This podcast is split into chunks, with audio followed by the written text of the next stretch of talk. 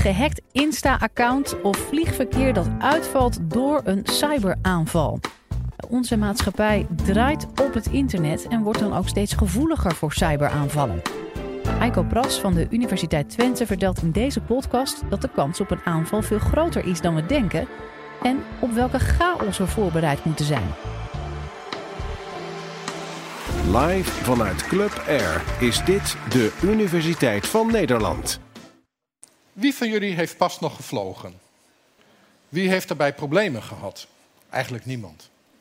Het is eigenlijk verrassend hoe goed dat eigenlijk gaat. Ja, van het zomer waren er een aantal storingen op Schiphol. Elektriciteit was uitgevallen. Maar meestal gaat vliegen goed. Maar stel nou dat het internet uitvalt. En je bent op het vliegveld. Wat gebeurt er dan? De eerste vraag die je kan stellen, kan ik nog inchecken? Het antwoord is eigenlijk heel simpel. Nee, dat kan niet meer. Alle passagiersdata, alle incheckdata staan op het internet, staan op de cloud en daar kan men niet meer bij. Daar sta je dan. Zelfs als je je boardingpas geprint zou hebben en je loopt naar de gate, dan zullen ze je er niet in laten. Want het vliegtuig mag toch niet vertrekken als het niet aan de andere kant te horen heeft gekregen dat daar kan landen. Dus geen internet, geen vliegverkeer. Wat dan? In de tussentijd zijn alle vliegtuigen die in de lucht zijn, zijn natuurlijk wel, uh, ja, die moeten wel landen. Dus het wordt steeds drukker op het vliegveld. En op een gegeven moment denk je van, dit gaat niet goed. Wat ga je dan doen? Nou, denk je, hier blijven zitten is ook niks. Weet je wat? Ik ga naar het hotel. Er zijn heel veel hotels bij Schiphol. Laat ik daar naartoe gaan. Je loopt naar het hotel. Ja, jammer. Uh, er waren al tienduizend voor jou op dit uh, idee gekomen. En zelfs als je binnenkwam, ja, heb je nog een probleem. Want kun je betalen? Doet je creditcard het nog? Nee, want je komt bij de pinautomaat. Maar ja, zit aan het internet. Doet het ook niet. Hotel wil je helemaal niet eens binnen hebben. En je denkt misschien, nou, mooi. Schiphol doet het niet. De haven doet het niet. Ik heb geen e-mail. Ik heb geen spam. Ik kan eindelijk dat boek eens gaan uitlezen. Maar ja, tegen de avond krijg je honger. Je gaat naar de supermarkt. Maar ja, helaas. Er waren een aantal uh, voor jou en uh, die hadden bedacht van, uh, het gaat vast mis. Ik ga vast uh, flink hamsteren. En dan kom je daar in de supermarkt. Er zijn nog wel een paar dingen te krijgen. Maar ja, je kunt niet pinnen, want uh, ja, betaling doet het niet. Je vraagt van, uh, maar alle dingen die ik wil hebben, die zijn op. Wanneer komen ze? Ja, zeggen ze bij de kassa. Uh, wij kunnen niks meer bestellen. Uh, dit is er nog wat er is. Je gaat weg. Even later zie je nog een aantal ook naar, uh, naar de supermarkt. Die zijn echt gefrustreerd. Hebben, wel, hebben, hebben ook geen geld. Willen wat halen en gaan dan maar plunderen. Nou, daar sta je dan als supermarktbezitter. Je probeert de politie te bellen. Maar ja, dat is ook allemaal via het internet. Dus die komt ook niet. Ja, wat gebeurt er dus als het internet uitvalt? Chaos. Nou zou je denken, kan het internet wel uitvallen? Er zijn veel van mijn collega's, die hebben ook heel lang aan netwerken gewerkt. En die zeggen, ja, het internet, dat is bedacht door het Amerikaanse leger. Dat zit goed in elkaar. Dat is zo gebouwd dat zelfs bij een atoomoorlog het internet door blijft gaan. Dat dacht ik ook tot een aantal jaren geleden. Totdat wij zelf als onderzoeksgroep in Twente heel erg veel onderzoek hebben gedaan naar aanvallen op het internet. Sindsdien ben ik van mening veranderd. Wat is het probleem? Het probleem is dat op het internet er heel veel afhankelijkheden uh, zijn. Er zijn heel veel dingen aan elkaar geknupt. En er hoeft maar ergens één ding het niet te doen en dan valt de hele keten die valt om. Wat voor soort gevaren zijn er dan voor de stabiliteit van het internet? Er zijn er een aantal, maar één van de belangrijke gevaren die ik zie zijn denial of service aanvallen. Wat is een denial of service aanval? Nou, een denial of service aanval is dat er in één keer zo vreselijk veel naar iets of iemand toegestuurd wordt dat alle capaciteit uh, ja, vol is en dat er niks meer langs kan. Vergelijk het dat uh, je met uh, uh, Koningsdag uh, in, de, uh, in, in Amsterdam bent. Je wilt uh, opeens uh, naar het station. Maar er staan honderdduizend mensen voor je. Je kunt niet meer op het station komen. Zelfs als je op het station komt, uh, ja, uh, je kunt nauwelijks nog op een, uh, op een perron komen. Dat is een denial of service uh, aanval. Hoe lang kennen we denial of service aanvallen op het internet? Eigenlijk nog niet eens zo lang. Het begon eind tweeduizend tien. Eind tweeduizend tien, toen hadden we de Wikileaks-affaire. En toen waren een aantal mensen heel erg boos. En die hebben toen op banken, creditcardmaatschappijen... Uh, die boycott uh, van, uh, van Wikileaks hadden... die hebben toen daarop een denial-of-service aanval gedaan. Die groep die noemde zich Anonymous. En daarmee begon eigenlijk aanvallen op het internet. Wat vrij snel daarna kwam... waren commerciële diensten die aanvallen aanleverden voor iedereen die daar behoefte aan had. Ik zal daar zo nog wat uh, dieper op ingaan. Maar die diensten die maakten het mogelijk voor heel eenvoudige mensen die weinig verstand van techniek hebben aanvallen te doen van enige gigabits per seconde. Dat was het soort aanvallen wat we rond tweeduizend twaalf zagen. Op dit moment zien we aanvallen die factoren groter zijn. Dus de laatste aanvallen die we gezien hebben waren één komma zeven terabit per seconde. Hoeveel is dat? Nou, dat is net zoveel als dat alle inwoners van Utrecht tegelijkertijd naar Netflix H D gaan kijken. Nou, je begrijpt wel, dat, uh, dat houdt het uh, internet in, in Nederland houdt dat gewoon niet overeind. Maar kan het nog erger? Ja, het kan met gemak eigenlijk nog wel een factor honderd erger. Dus... dan heb je iets wat honderden terabits per seconde is... en wat het equivalent is van tientallen miljoenen mensen... die tegelijkertijd naar Netflix zouden willen gaan kijken. Nou, daar is het internet helemaal niet op gebouwd. Ik zei net al dat er commerciële diensten waren... booters, stressors of DDoS as a service. En dat kun je op googlen. En die diensten die staan je toe om aanvallen te doen. Wat wel grappig is, is als je bedenkt door wie die diensten worden aangeboden. Een paar maanden geleden is de booter-website uh, van uit de lucht gehaald... die begin dit jaar de aanvallen op de banken heeft technisch mogelijk gemaakt. De... Degene die die uh, website runde, die die boeter runde, was vijftien jaar oud toen hij werd opgepakt. Hij was al drie jaar in business. Hij verdiende een kwart miljoen daarmee. En ik probeer me zijn ouders voor te stellen die zo trots zijn op hun zoon... omdat hij zulke knappe, slimme dingetjes op het internet doet. Maar dat hun zoon in de hele wereld verantwoordelijk is voor aanvallen op allerlei banken, belastingdiensten, noem maar op... probeer dat als ouder eens voor te stellen. Hoe werkt nou zo'n aanval via zo'n boeter? Nou, stel er zit iemand op zijn zolderkamertje, laten we hem Luc noemen. En die zit te gamen. Maar ja, hoe gaat het? Soms is het moeilijk om te winnen. Maar gelukkig, Luc heeft van vriendjes een tip gekregen. Ga eens naar een boetersite. En als je niet kan winnen... doe een DDoS-aanval op je tegenstander. Dan is die van het internet af en dan heb je in ieder geval niet verloren. Nou, prachtig idee. Dat doet Luc. En um, de volgende dag gaat Luc uh, naar school. Maar op school blijkt dat hij eigenlijk de avond ervoor zijn tentamen had moeten leren. Wat doe je dan? Tentamen, niet voorbereid... Gelukkig is het tentamen tegenwoordig ook via het internet. Dus laten we eens gaan kijken of we de school niet kunnen aanvallen. Oh ja, dat gaat ook. Perfect. Luc wordt overmoedig. Wil nog wel wat. En gaat uh, ja, in de loop van de dag gaat ook maar eens de bank aanvallen. Eens kijken wat er gebeurt. En ja hoor, s'avonds acht uur in het journaal, opening. Uh, de bank is weer plat. Hoe gaat dat technisch uh, allemaal, zo'n aanval... Nou, Luc zit dus achter zijn pc, logt in op zo'n boeterwebsite.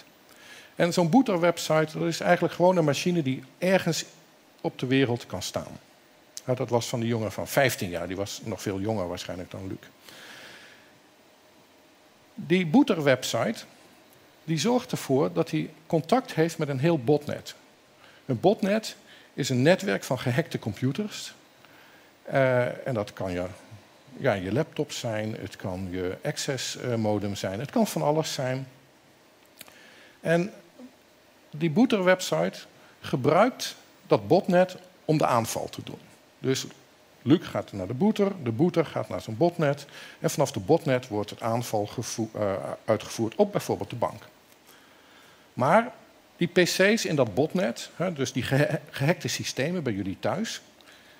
die systemen die doen vaak nog niet eens zelf meteen de aanval... maar die gebruiken nog weer tussengelegen systemen, zogeheten versterkers, amplifiers... En dat kunnen N T P of D N S-servers zijn. Ik zal niet uitleggen wat dat dan precies is. Maar dat zijn wel systemen die als eigenschap hebben... dat als je een klein berichtje er naartoe stuurt... dat ze een groot antwoord sturen. En op die manier kun je dus nog eens een keer een aanval... een factor honderd sterker maken. Goed. Op deze manier kun je dus een aanval doen. Nou, wij zijn een tijdje geleden als onderzoeksgroep... zijn wij daar bij Surfnet ook tegenaan gelopen... dat je dit soort aanvallen kon doen... Ik had een promovendus van mij erbij. Uh, die is trouwens op dit onderwerp uh, enige tijd geleden gepromoveerd. En uh, ja, ik vond het heel fascinerend. Dus de volgende ochtend zei ik tegen hem... we moeten er eens wat meer mee doen. Oh, hij zei, ik ben al lang begonnen. Ik heb uh, vijftien van die boetersites heb ik gewoon aanvallen gedaan. En ik ben gaan meten hè, wat, ik, uh, wat, ik, wat ik heb gezien. Ik zeg, hè, gaat dat zo makkelijk? Oh ja, gaat heel makkelijk. Maar wat kost dat dan? Boah, uh, ik heb abonnement genomen voor een maand. Hè? Uh, dat... Uh, Dat is gewoon het, uh, ja, het, het goedkoopste wat je kan krijgen. Maar, maar hoeveel heb je er? vijftien. En uh, wat kost dat dan? Ja, bij elkaar vijftig euro. Dus je kunt dus voor enige euro's... Of, of zeg tien euro als je, als je een goede boetersite hebt... kun je een maand lang net zoveel aanvallen doen als je wilt. Nou, ik weet niet wie van jullie financiële problemen heeft... maar tientje moet nog gaan. Dus... dat is op een gegeven moment wat het kost om zo'n aanval te doen. Dat kost dus helemaal niks. En daarmee kun je dus banken platleggen. Wat we gedaan hebben bij die metingen... is ook gekeken van hoeveel ja, bots... dus hoeveel gehackte systemen die aanvallen eigenlijk dan kwamen. Dus uh, die boetersite die maakte gebruik van uh, uh, ja, gehackte computers. Hoeveel waren dat er? En dat liep uit van enige tientallen tot... Kleine, of uh, ruim achtduizend uh, systemen. Dat was dus wat wij op dat moment aan het meten waren. Dat zijn dus die, die boeter-websites die je gewoon overal kunt krijgen. Nog even waarschuwing als je dat tegenwoordig doet. Uh, er zijn allerlei monitoren op dat soort systemen. De team high-tech-crime van de politie is uh, erg actief op dit gebied. En um, dus um, als je uh, toch uh, denkt dat je dat soort dingen moet gaan gebruiken... dan um, ja, um, kun je ook uh, bezoek van de politie krijgen. Maar goed, d- dat zijn de systemen dus die je op dit moment kan krijgen. Maar wat maakt het nou echt beangstigend? Beangstigend wordt het als we gaan kijken naar het Internet of Things. Het Internet of Things is het idee dat je alles aan het internet gaat knopen. Ik heb thuis ook allemaal verlichting aan het internet. Ik kan hier vandaan, zelfs als ik zou willen, kan ik de lampen thuis aandoen. Je hebt er niks aan, maar het is wel ontzettend leuk. Je hebt je koffiemachine eraan. Uh, je hebt uh, je uh, tuin-grasmaairobot uh, heb je erop zitten. Je hebt je sproeiinstallatie erop zitten. En je hebt zelfs je zonnepanelen erop zitten. Dat is het Internet of Things. Maar wat we dus hebben zijn tientallen miljarden systemen... die allemaal aan het internet hangen. En ook allemaal erg slecht gemaakt zijn. En dus ook allemaal heel makkelijk te hacken zijn. Dus, ik had het net over aanvallen... die gebruik maakten van zeg maar zo'n, zo'n acht, negenduizend systemen. Maar als je een beetje slim bent, dan kun je een botnet maken... wat niet acht of negenduizend systemen heeft, maar wat miljoenen systemen heeft... Een tijdje geleden is er een onderzoeker die is aan metingen uh, aan het internet is die, uh, is die gaan doen. En die heeft toen een meetnetwerkje, een meetbotnet gemaakt. Gewoon voor de aardigheid. Hij had binnen no time had hij één komma twee miljoen accessrouters gevonden... die gewoon default passwords hadden waar hij onmiddellijk in kwam. Waar je echt niks voor hoefde te doen. Dus het, het maken van een botnet van een paar miljoen systemen is echt een fluitje van een cent. Als je gaat kijken naar de zonnepanelen die ik ook op mijn dak heb... heb er zit onder elk paneel zit een kastje. En dat is met internet verbonden. En in ieder geval enige tijd geleden waren die kastjes extreem makkelijk te hacken. Dus stel je voor, heb je eenentwintig zonnepanelen op je, op je dak... eenentwintig kastjes en zijn allemaal gehackt en die gaan een DDoS-aanval doen. Ja, hoe ga je daarmee om? Ga je op het dak klimmen om al die kastjes te gaan resetten? Nee, maar dus je hebt het niet eens door. Dus het Internet of Things is iets wat als potentie... Um, voor toekomstige aanvallen uh, ja, heel veel ja, schade kan aanrichten. Hè, waardoor aanvallen factoren sterker kunnen worden dan wat we nu hebben. Wie doen nu dit soort aanvallen? Nou, ik heb het net al gehad over ja, Luc. Begin uh, dit jaar had je, had, je, had je Jelle. En die had dus de banken aangevallen. En uh, toen Jelle werd gevraagd, waarom doe je dat? Nou, um, gewoon voor het plezier, omdat ik het zo leuk vond. Dat was zijn motivatie. En hij kon dus banken al platleggen. Nou, daar zijn we nog niet zo bang voor. Waar je banger voor moet zijn, is als op een gegeven moment mensen die wel verstand hebben van wat ze doen. En een eigen botnet gaan maken via I O T. Als die aanvallen gaan doen. Nou, wie zouden dat kunnen zijn? Dat kunnen gefrustreerde technici zijn, daar zijn er genoeg van. Um, die kunnen ook op een gegeven moment voor terroristische organisaties misschien wat gaan doen. Maar waar ik banger voor ben, is dat nation states, geheime diensten, ook dit soort dingen gaan doen. Wat je ziet, is dat in het verleden oorlogen met militairen werden uitgevoerd. Maar dat we op dit moment gaan naar cyberoorlog. Onze minister van Defensie, Ank Bijleveld, heeft ook pas op tv gezegd dat ze eigenlijk vond dat we in cyberoorlog waren met Rusland. En cyberoorlog is behoorlijk eng. Het is eng omdat het heel makkelijk is om dat te beginnen. Dat het heel moeilijk is om te zeggen dat jij ook begonnen bent en dat de aanval niet van een ander is. Het is ook zo dat waar bij een traditionele oorlog de economisch sterkste macht ook de sterkste wapens kon maken, is het hier echt een fluitje van een cent om als ja, ontwikkelingsland wapens te maken om een economisch sterk land plat te leggen. Kortom, cyberoorlog vind ik heel erg gevaarlijk. We dreigen een beetje in mineur af te sluiten. Dus dat is nooit goed. Dus de vraag is, wat kunnen we hieraan doen? Nou, ik denk dat veruit het belangrijkste is dat het besef doordringt dat het internet kwetsbaar is. Dat het internet uitgeschakeld kan worden. Of in ieder geval delen van het internet. Of misschien het Nederlandse internet uitgeschakeld kan worden. Als dat geaccepteerd is, dat het internet plat kan gaan, dan moeten we een plan maken. We hebben ook plannen als de dijken doorbreken. En dan weten we ook precies wat we moeten doen. Dus als we een plan maken voor als het internet uitvalt, dan zijn de gevolgen maar een fractie zo erg als dat ze zijn zonder plan. Want je kunt niet een plan gaan maken als je geen communicatie meer hebt. Dus dat moet je van tevoren doen.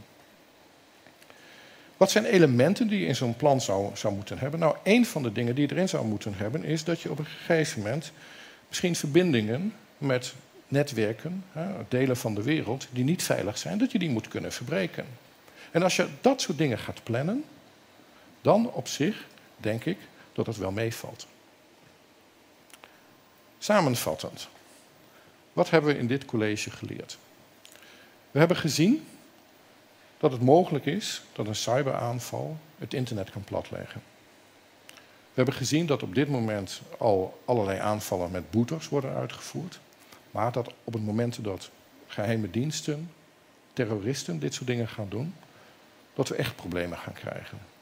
Zeker de opkomst van het Internet of Things maakt het maken van aanvallen factoren eenvoudiger. Maar het goede nieuws is dat als we nu met elkaar, met alle experts, rond de tafel gaan zitten en gaan zeggen van dit kan er gebeuren, dit en dit en dit gaan we er tegen doen, dan kunnen we ons er ook tegen beveiligen. Bedankt.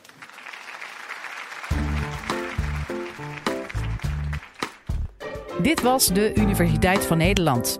Wil je nou nog meer wetenschappelijke antwoorden op spannende vragen? Check dan de hele playlist.